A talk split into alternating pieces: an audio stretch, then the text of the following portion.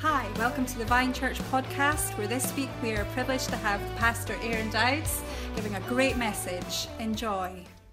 Good morning, everybody. It's wonderful to be here. It's so wonderful to have our transformed DJs friends here, uh, becoming dear friends. And we want to thank you from the bottom of our heart because you're catalysts. You're catalysts, and I uh, remember that from a chemistry how catalysts they speed up a reaction and um, your influence is impacting, uh, and you've, you've begun something here in Dunfermline through the, the, the relationships here, and we're just so excited to see what God is doing. Thank you, because we need to use all means to reach all people. Paul became all things in order to reach people with different ways, means, and methods. And for some, it's EDM. Um, for others, it's sitting around your dinner table. We're on Power Lines of Connection, week four. We're on the first Sunday of Advent. And does anybody know what Advent means? Coming. So we, at Christmas time, we start to ask ourselves, why did Jesus, who is described as the Prince of Peace or the Prince of Shalom, come into the world? Because we should celebrate the Christmas in, which, in the spirit in which he came. We should celebrate Christmas in the spirit in which he came. And how did he come? This is the spirit of his coming. It can be summed up as Luke 19:10. The Son of Man came to seek and save the lost. Now, Jesus' advent or coming was a search and rescue mission. He is the Prince of Shalom. He came to repair that which was broken. He came to fix it. We've had enough of Brexit. What we need is fix it, to restore to completeness and wholeness. Now, Coldplay, in their song Fix You, describe well our brokenness and our need of fixing. Now, Chris Martin, the singer, describes it as probably the most important song we've ever written. Now, apparently, he wrote the song for Gwyneth Paltrow when her father died. And when writing the song, Chris Martin originally intended to use a church style organ for the track, but he was unable to get one. So he instead used an old keyboard that his late father in law, Bruce Paltrow, to whom the song is dedicated, gave to his daughter. Let's just listen to the words for one minute, shall we? Let's play that video. Thank you. Stuck in reverse. Does anyone know what that's like? It's said to mean that everything in your life is backwards and you feel like you're drowning in failure. You're stuck in reverse. When you're drowning in failure, when everything is opposite of how it should be, now, many people at some point in their life feel like they're stuck in reverse and they're hoping for someone that can fix you. And that's the hope of our world. That's the need of our world, isn't it? For fixing. The need is to fix the pain, the loss, the brokenness, and the hope is that someone or something will fix you. But very quickly, we discover that no human being, no bottle of liquid, Nothing that you smoke or inject or even swallow from a prescription can actually fix you. They may alleviate the pain, they may help with the symptoms, but none of them really fix the problem because we need someone to fix you. We need someone to, there we go, fix it. We've had enough of Brexit. We need fix it. We need put back together again. Humanity, the world, needs fixed. We need the cracks repaired. The com- we need restored to completeness.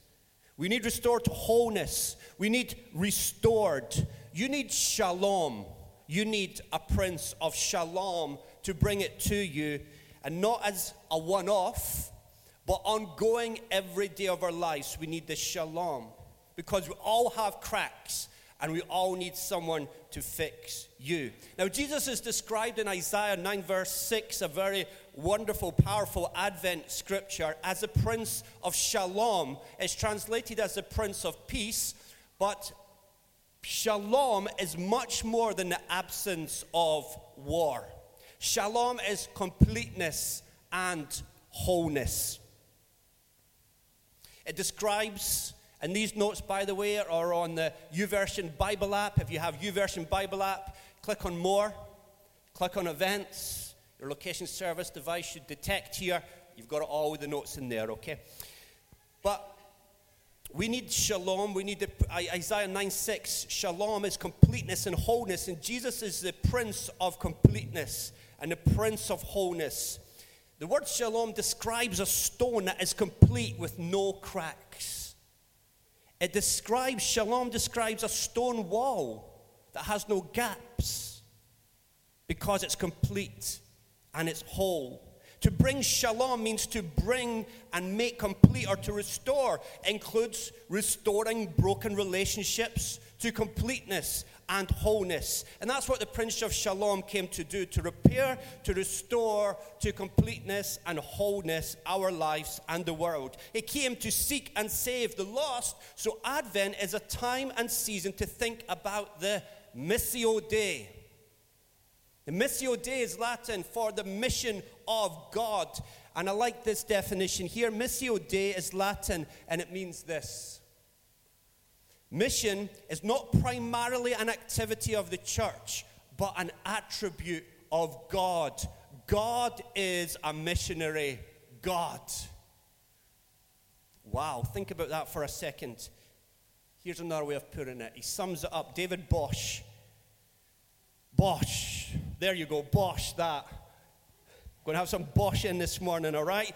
To participate in mission is to participate in the movement of God's love toward people, since God is a fountain of sending love. I love that quote. Because not, mission is not something we need to do. Mission is something that God is doing, and we just need to get with them. We just need to partner with them because God is on the move. His, he is a fountain. He's moving, He's flowing, and we just need to flow with Him. So, the coming of Jesus, it was a search and rescue mission. The Son of Man came to seek and save the lost. And so, Advent is a season to think about the mission of God to seek, to rescue, and to fix lost people. Now, John Piper says it like this, and it's on your notes. He says, quote, It's a season for cherishing and worshiping this characteristic of God, that He is a searching and rescuing God, that He is a God on a mission, that He's not aloof or passive or indecisive. He is never in maintenance mode, coasting or drifting. He is sending, pursuing, searching, saving. That's the meaning of Advent. He goes on to say, the book of Acts is a celebration of this Advent heart of God on the move to seek and save the lost. The book of Acts is a narration of Jesus' ongoing advent. Remember, advent means coming. It's a narration of Jesus' ongoing advent or coming into more and more peoples of the world. Acts is a story of how the, un- the early church understood the words, As the Father has sent me, so even I am sending you. It's a story of how the vertical advent, vertical up and down, the vertical advent, the coming of God in the mission of Jesus bends out and becomes the horizontal. Remember that sideways, the horizontal coming, the horizontal advent of Jesus in the mission of the church, in us. Jesus came into the world at the first advent, and every advent since is a reminder of his continual advent into more and more lives. And that advent, in fact, our advent, our coming, our moving into the lives of those around us and into the peoples of the world. That was John Piper's The Dawn of Indestructible Joy Advent Reflections. And that Advent is, in fact, our Advent, our coming, our moving into the lives of those around us and into the peoples of the world. Now, we're in a series called Power Lines of Connection, looking at the power of connecting. And today we're going to look at a different example from Jesus' life. But I just want to have a local story of the power of connecting. Last week I talked about reclining at table and how many times we see Jesus reclining at table as a powerful way to reach and to extend the good news and the kingdom of God. Let's just watch this local story. Thank you. Hey guys, my name is Rachel, and we just moved uh, to Dunfermline from Dundee. A big change, but it's been awesome. And we've really been enjoying Aaron's preaches on being hospitable because, as a family, that's what we love doing anyway. We love having people around the table and having a laugh and eating too much food. And when you realize that that is evangelism, it's awesome. It takes that like hitting your head off a brick wall feeling when you're trying to share the gospel sometimes. It becomes natural. And for me as a, an evangelist, it just it gets me excited. I get excited to have people around my table. I get excited to share my story in my house. I like to pray over my house and just ask the Holy Spirit to just be there so that when they come in and they sit at my table, the Holy Spirit's there, whether they know or not, that they would feel at peace at my table, that conversation would flow easily, and that the name of Jesus would not need to be pushed, but it would just happen. And I'd like to share a couple of stories of that happening, if that's all right. Um, the first one is Blair invited his work colleague and his new fiance around. So we thought, you know, we'll celebrate their engagement, get some curry, relax, and, and have lots of food and hopefully a good laugh. And just naturally faith came up and I shared a wee, a wee bit of my story, not much actually, and she was desperate to find out more. Conversation would go another way and she would want to know about Jesus. She was like, Can we get back to that? So I was able to share my story, and by the end of it, she wanted to go to Alpha. And I just thought that was amazing because there was no effort on my part. Literally, I was having fun. And sometimes evangelism, we can think, oh my goodness, you, there's like a dread that hits your stomach when you're, when you're about to evangelize. So for me, that's just awesome. And moving to Dunfermline, you don't know anyone, really. So for us, it was like we need to get to know our neighbours for our sake as well as theirs, you know. Um, so I know most of my neighbours, and just out of default, we've, we've, I've shared my story because they've been in my house, they've asked about me, I'm new, it's been great. But um, there's a neighbour in particular across the road, a young girl, and I've just spent loads of time with her. And I've had a great time. But because of that, naturally, my stories progressed with her because our relationships progressed. And she's asking so many exciting questions about Jesus. And it's just awesome. She's, as a couple, they've been around at our house many times and we've just had such good fun. And the gospel's been shared. I think that's crazy. I think that's awesome. It's like something just dropped in me that's like, evangelism can actually be easy and fun. Um, and what I love about this is it takes that lie away that says you're not, evangel- you're not an evangelist because you're shy or you're scared to do it. It just takes that. It makes it non-existent. It means that anyone do it. There's no there's no um, barrier at all anymore. It's like you can invite someone for a cup of tea. It makes it easy.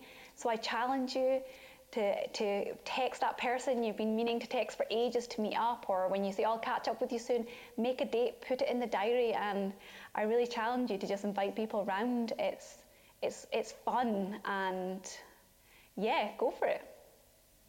Hey guys, my name is Rachel, and come on, let's give it up for that uh, wonderful example. Wow, you know, that is tremendous. That's so encouraging. That is so thrilling to see that, you know, we were describing the mission of God, the advent, the coming of God. That's advent right there. That's the spirit of advent right there. I, I don't know how many times the words were joy and joyed, easy. That's not what we normally associate. But last week we looked at reclined, relaxing, the power of rest and relaxation because love is patient. And we have to be patient with people. You don't bang them on the head once with a Bible and, like, hey, yeah, yeah, I'm coming to church, mate. love is patient. So good. Thank you so much, Rachel. Let's give her one more round of applause. Uh, I think actually I should just sit down and give Rachel the she can come and finish this message because uh, it's just, I love it. It's so encouraging. So, but today, Jesus teaches in this story we're going to look at if you are forgiven much, you will love much. We could also say if you're forgiven much, you will have much mercy and kindness towards others. Because mercy and kindness is a practical outworking of love. So if you're forgiven much, you will love much. If you're forgiven much, you will have much mercy. Because if you're consumed with how much He loves you and has forgiven you, then it will overflow with love and grace and mercy for others naturally. Now, in Luke chapter 7, verses 36 to 50, we have Jesus and it's amazing in verse 36, look at how it starts again. Remember, we looked at triclinium last week. You have to listen to the message from last week. We looked at rest and relaxation. Me, Tim, and Joe had a wee lie down, and uh, our, our servant never brought us any food. We found a new one for this week. But anyway, verse 36, look how it starts. One of the Pharisees asked to eat with him. So we've got food again, again. He went to the Pharisee's house and took his place at the table. We have a table again. And behold, a woman of the city who was a sinner, when she learned that he was reclining at table. There we go. So we've got the same scenario, the same situation. We've got rest and relaxation again. Now we have Jesus reclining at the table of a Pharisee called Simon. And last week we discussed at length the word reclining and again, we can see here as another example of something powerful happening while Jesus was in a posture of rest, relaxation, at a table, eating. Again, here we are in this context. Now, a certain woman who was a known prostitute came in with a flask of expensive ointment. And she began weeping. And she began to wet Jesus' feet with her tears and wiped them with her hair. And in your notes, there's a link to a YouTube clip that you can see of um, a reenactment of this situation. And it's a bit old school, and some of the language um, is a bit old school, but it's incredibly powerful in actually making the story come alive. And the intimacy of someone touching somebody's feet and wiping them with their tears and their hair is incredibly intimate. And with an ointment, and then, you know, if that was me, if that happened to me, I would be in fits of laughter because I've got the tickliest feet in the world. I'm so glad I'm not in that culture today because actually we did do that once. We had a foot washing uh, thingy where people had to wash their feet, and I just, you know, it was, it was quite a somber atmosphere. And they came to me, and I was in fits. Honestly, I'd literally put one finger on my foot, and that was it. I was, uh, I've, I've got the tickliest feet ever. So Jesus, maybe they, they had tougher feet in those days. They weren't as tickly, but ours are pampered with socks and trainers. So but um, so she, she came and she wiped Jesus' feet with her tears. She wiped him with her hair. She kissed his feet. My goodness, it's an incredibly um, uh, powerful scenario we've got here. Incredibly intimate. For a known prostitute to do this to the Son of God, with a, a Pharisee called Simon looking on and having certain thoughts. Now, this is what one commentary says of the ointment that she used. It's in your notes. And it says, used here in the narrative, it implies that the cruse of ointment had not been bought.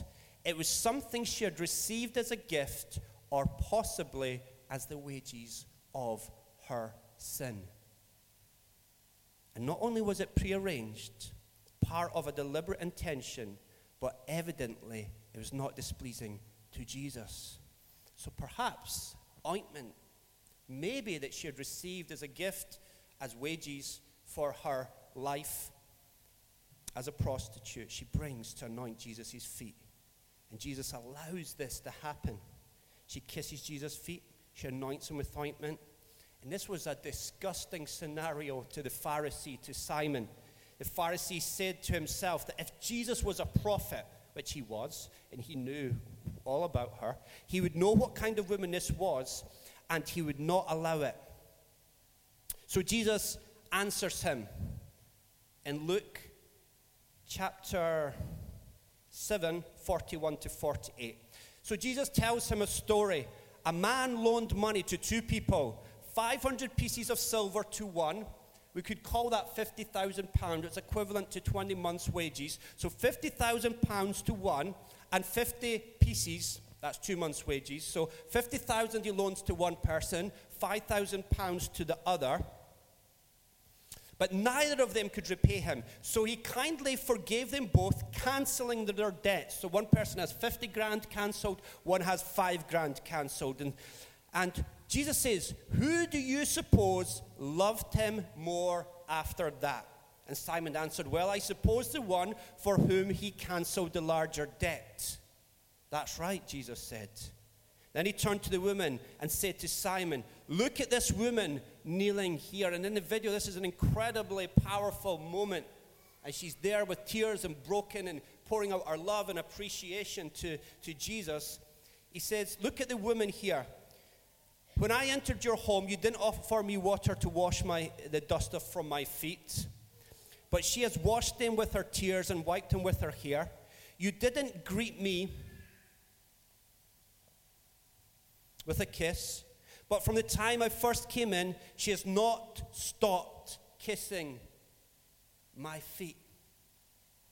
The feet that were soon to be pierced by nails. You neglected the courtesy of olive oil to anoint my head, but she has anointed my feet with rare perfume. I tell you, her sins, and they are many, have been forgiven.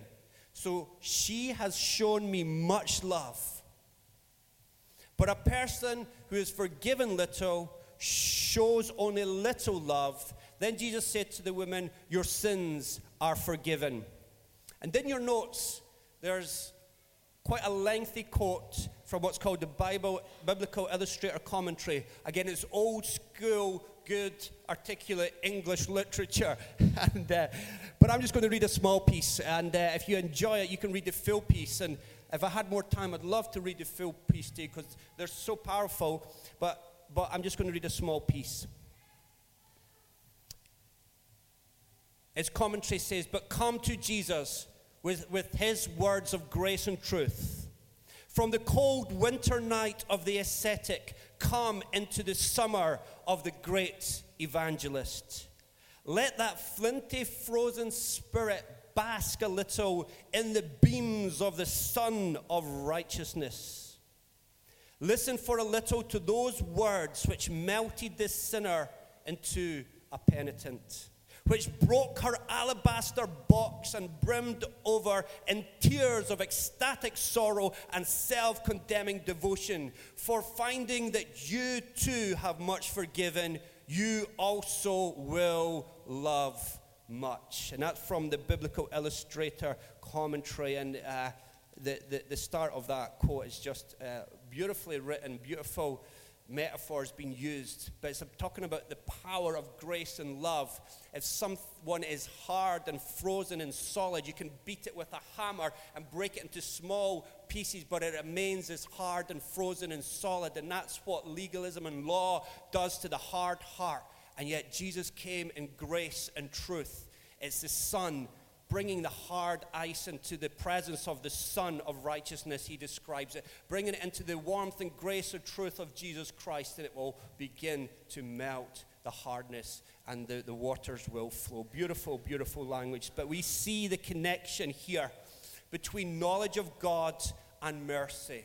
We're getting an insight again between knowledge of God, experiential knowledge. That's what she had, this woman, experiential knowledge of God, and the result is acts of love and kindness.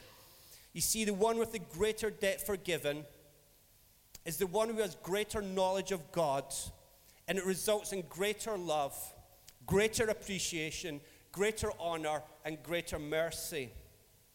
And the one who has the greater knowledge, Remember, we said that that's yada. It's not just knowing the Bible, it's experiential, deep, personal, relational knowledge. The one who has that greater yada knowledge of this love, of the kindness, the goodness, and forgiveness of Father has a greater love in return.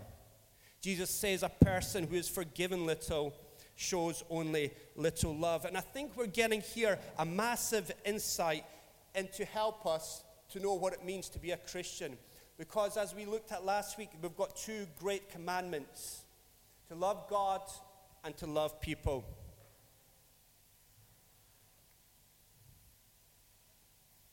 Love God, love people.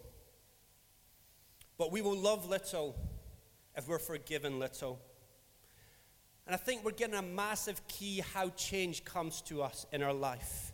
The key to compelling all that you do, the key to motivation, the key to desire is your knowledge of His grace and love and daily experiential relationship with His love in your life. The key is knowing how loved and forgiven you are on a daily basis. That's knowledge. That's what we're talking about. That's grace. That's knowledge of God. Daily aware of how broken and far we fall short, and yet greatly aware of how incredible His love, His grace, His kindness, and forgiveness is to us. That's essential in our life for the waters to flow and for us to be merciful. Because if we think we don't have much need for forgiveness, if we are quite self righteous like the Pharisees, whose sin was more internal than external, our love will be little for Him and our love for others, and mercy for others, and kindness towards others will be little. They, live, they love little because in their minds they're pretty good in and of themselves and don't need much mercy and kindness and forgiveness themselves. But your love and dedication to God come from a deep connection, a deep connection with Father. And if we're ever going to connect with human beings, it's going to start with our connection with Father, connected to His love, understanding and experiencing regularly, daily, through worship, through prayer, through meditation and studying, and experiencing His love for ourselves. Because in Hosea passage last week, we saw that God desired two things in Hosea verse 6. I desire mercy and knowledge of God. What I desire mercy, not sacrifice, and the knowledge of God more than burnt offerings. Two things God wanted, two things God desired mercy and knowledge of God. And there we again we have the connection between mercy and kindness and knowledge of God. They're essential to fulfill the great commandments. Think about that. Both of those are essential to fulfill the two great commandments.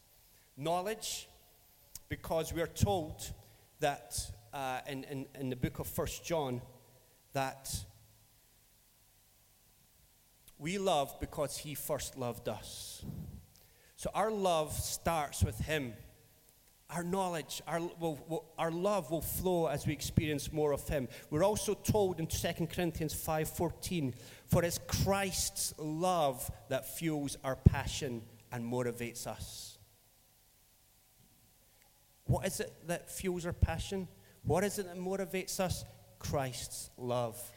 So there we have mercy and knowledge are required to fulfill the two great commandments. Because if you have knowledge of God and experience his love, you will love much and it will obey the first command. And it will result in mercy and kindness to other people, which is essential for the second command, as we, we learn in the, the parable of the Good Samaritan.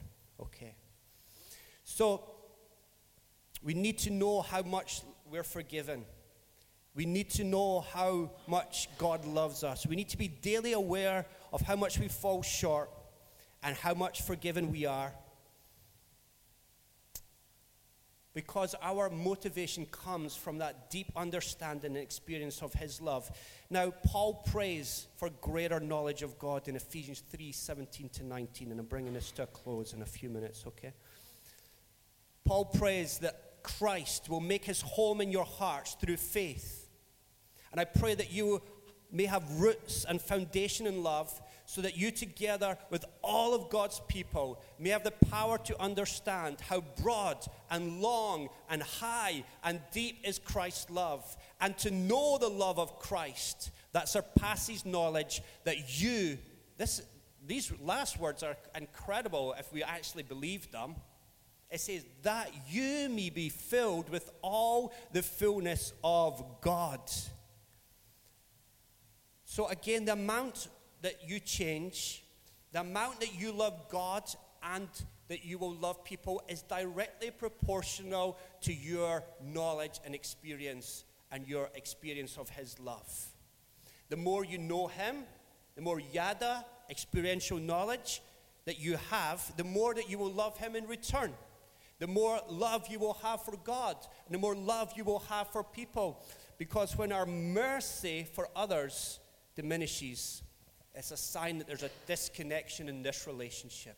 We need this connection, this relationship with God sorted. Paul prays for the Ephesians to have the power to understand how broad and long and high and deep is Christ's love, and to know this love which surpasses knowledge. And I suppose that's my real uh, encouragement and challenge to us. And the problem is, we try to do this alone. We try to experience God's love on our own. We go away and we worship on our own and we pray on our own. But the Lord's Prayer, the very first word is what? Our. If you look through all the Lord's Prayer, it's our. Forgive us. It's not singular, it's plural because we're meant to live life together. And if you read the one another's in the Bible, we grow as we connect together. It says that you may be filled to all the fullness of God. The Good News Bible says that you would be filled completely with the very nature of God. The Amplified Version says that you would have the richest experience of God's presence in your lives, completely filled and flooded with God Himself. I want to ask you a question. What would it look like if you were filled with the fullness of God? What would it look like if you were completely filled with the very nature of God? What would it be like if you were filled and flooded with God Himself? Ephesians, as we just read, says, How does that come about? It comes about as we know his love, how deep, how high, how wide his love. And that's what happens is when we know his love, when we're uh, immersed in his love, when we have experience of his love, not once off when we became a Christian 20 years ago, but ongoing, filled daily by the Holy Spirit, how much more will the Father in heaven give the Holy Spirit to those who, whom he asks? And the Holy Spirit pours out the love of the Father into our hearts. And so it's this ongoing experience being filled with the love of God, eating of the manna daily, fresh manna every single day. Not taking enough from yesterday. Yesterday manna is not enough. We need fresh manna every single day. Now let's draw this to a close. Let's have the band back up, okay? So, if we were filled with God, we would be more loving, we would be more merciful, we would be more kind. And that's the incredible truth I think that we're discovering today. He reveals himself to us to change us. Our change comes the more we experience him. It's internal, not external. It's washing the inside of the cup, not the outside of the cup. The way to be merciful is to be filled with the knowledge of the merciful one. Larry Crabb puts it this way. You heard it a few weeks ago. The absolute center of what he does is to help us change, to help us change, is to reveal himself to us. And may the coming this Christmas be him revealing himself to you and the depths of his love. Maybe we could just have Tim on the keys, or just the keys for now, please. But just the coming of Jesus this year would be the coming of his love into your life. To give us, Larry Crabb says, a taste of what he's really like and to pour his life into us. The absolute center of what he does to help us change is to reveal himself to us. And again, how God reveals himself to us is by connecting with others who have him inside of them. For where two or three are gathered, there he is in our midst. And so we cannot, absolutely cannot, and must not try to live the Christian life, try to change on our own, because we cannot do it. That's why if we confess our weaknesses and our sin to one another, that's when healing comes. Problem is, we're doing it on our own. We're ashamed and hiding and not telling anybody our weaknesses and struggles. Just by telling someone already, you're, you're, uh, you're, you're on the road to change and recovery. Connection is so powerful. Jeremiah 9:24 But those who wish to boast should boast in this alone that they truly know me and understand that I am the Lord who demonstrates unfailing love.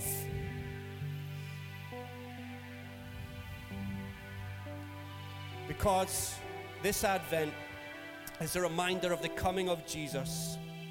And the spirit of which he came was the Son of Man came to seek and to save that which was lost. This Advent reminds us of our need for fixing. It reminds us of the need that people have for fixing. But the Prince of Shalom came to repair and to restore, restore to completeness and wholeness. He's come to seek and to save the lost, and his advent now is through you. His advent is coming now, is through us, his people, his church. He came to seek and save, and our God is on a mission. And we're invited to join him. And first, let's grow in our knowledge and understanding, experience of His love, but let's do it together, not alone. You need Christian friends and you need to be meeting with them regularly, and it's, life groups are great, but in twos and threes, praying together, sharing together, asking for help, telling of your weakness, tell them that you're a grumpy so and so in the house. We already know anyway, so what are you trying to hide it for? Tell their struggles, grow in our knowledge of Him, grow in our knowledge of how much He loves us. And as we do, guess what happens? We realize how much we're forgiven and we will love much. He who's forgiven much loves much. We will love Him and fulfill the greatest commandment, and we will love others and fulfill the second. But it's all about love. It's simple. All you need to do in any situation is just ask, what is the most loving thing I can do right in this moment? And then, of all the 613 commands, all you need to do is just do one thing, just to love. What is the most loving thing? That's what Jesus boiled the whole of the law down to. Simplified it.